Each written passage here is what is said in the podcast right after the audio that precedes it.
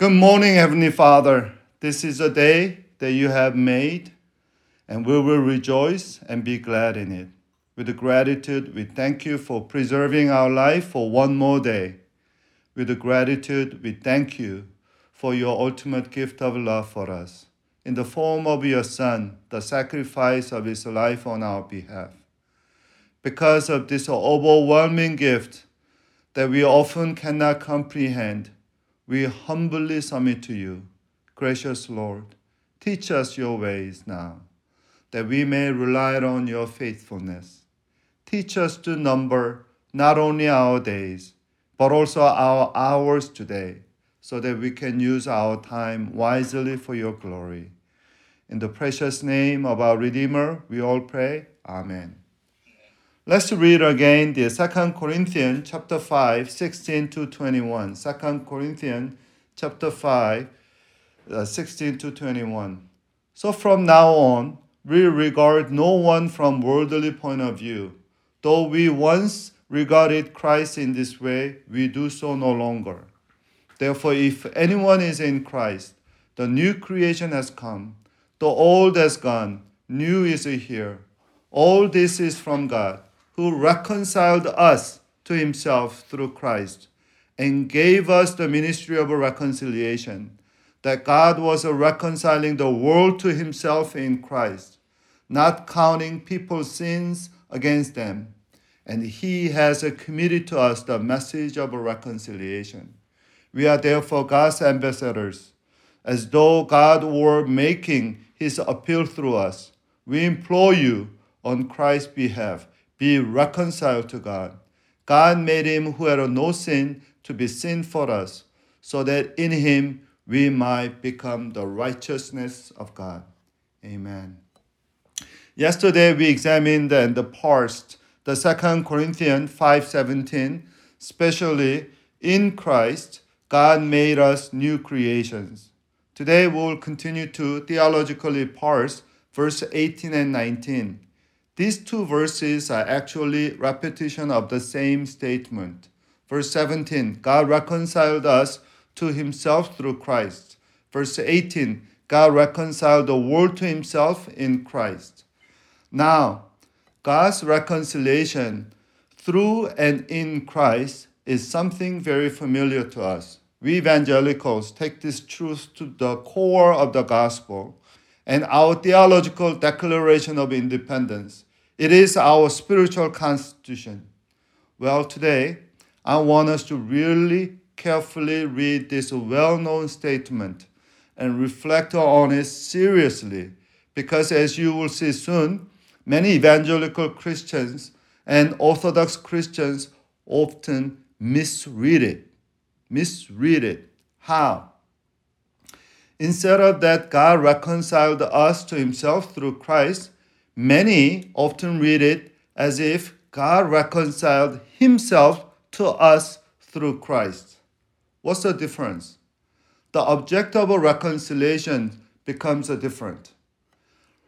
To reconcile is the verb, God is the subject, and us is the object or direct object, and the to himself is the indirect object. Apostle Paul was absolutely clear on this God reconciled the world to himself, not himself to the world. The direct object of reconciliation is not God, but us, meaning that we are the guilty party and culprit that caused the broken relationship with God, not the other way around. It is us who don't love God and left Him for our self seeking life like the prodigal son. Thus, it is us who need a reconciliation, not God. God is perfect, full of glory and power without us, even without any reconciliation. God doesn't have to reconcile himself with us or save us for himself. Nothing can add God's glory. Nothing can increase his perfection. Otherwise, he's not perfect. Yet, some evangelical Christians misconstrue the atoning death of Christ as a God's solution to his own needs. Let me explain this clearly and carefully. I know this theological clarification or parsing can be too heavy to some of us or seem overanalyzing to uh, many, especially in the morning.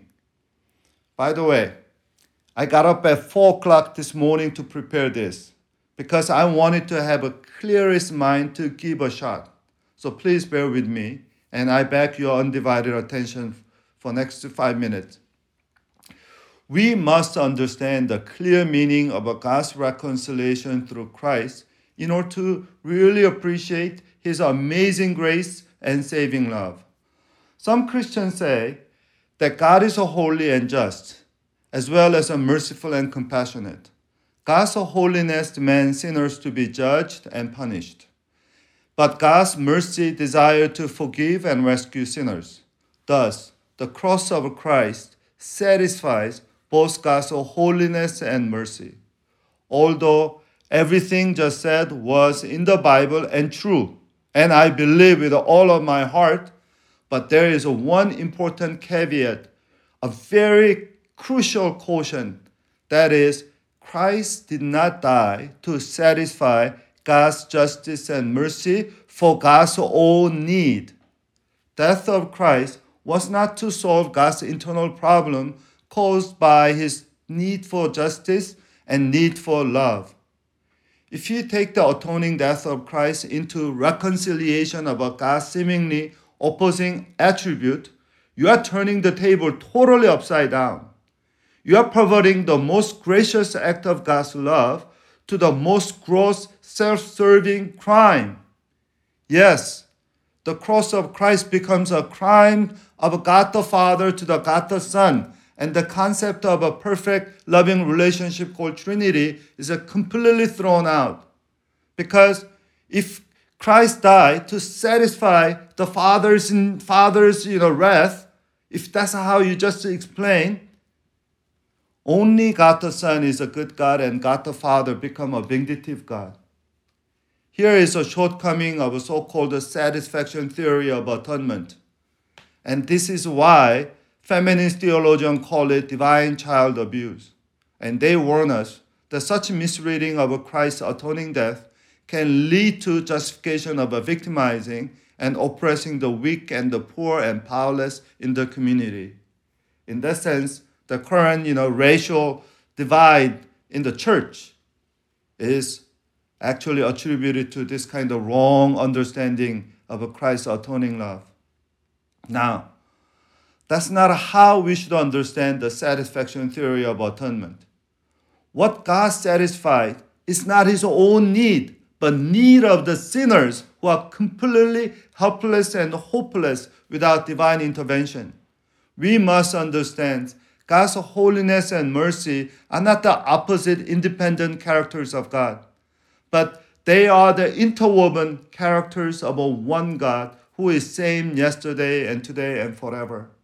There is no justice without mercy, for such a justice is nothing but a sure terror. There is no mercy without justice, for such a mercy or mercy without justice is nothing but a sentimentality and spoiling love that harms the beloved more than helping him. What God satisfies is our need for reconciliation.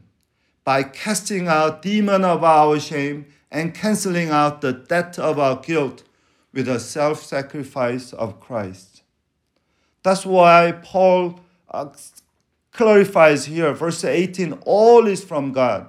And verse 19, God reconciled the world to himself in Christ, not counting people's sins against them.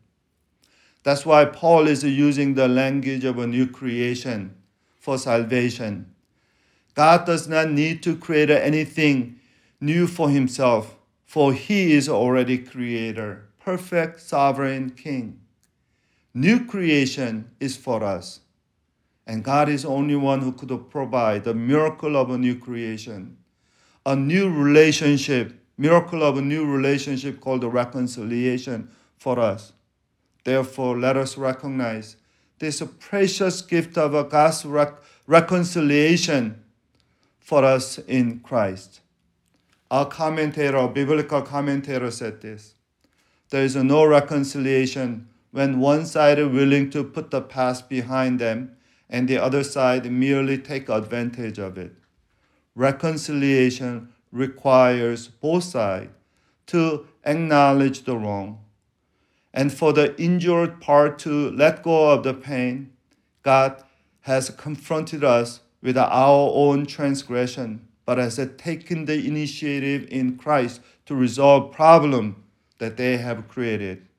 God has let go of the pain of our willful rebellion and does not count our trespasses against us. But it remains for us to accept that we have done wrong and to repent of it and to accept God's offer of friendship.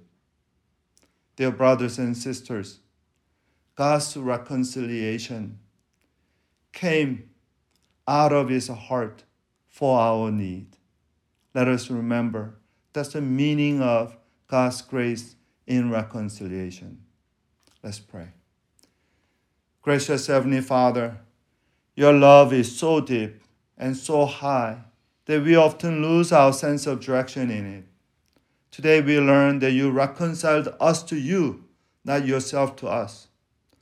As, you, as we recognize our responsibility for the ruptured, broken relationship with you, help us realize how much you love us and love to reconcile us to your unchanging heart through your Son. On this Independence Day weekend, we want to declare our deepest gratitude to your undying love and dedicate our days to depend on you every hour for the glory of your only Son and our Redeemer, Jesus Christ. Amen.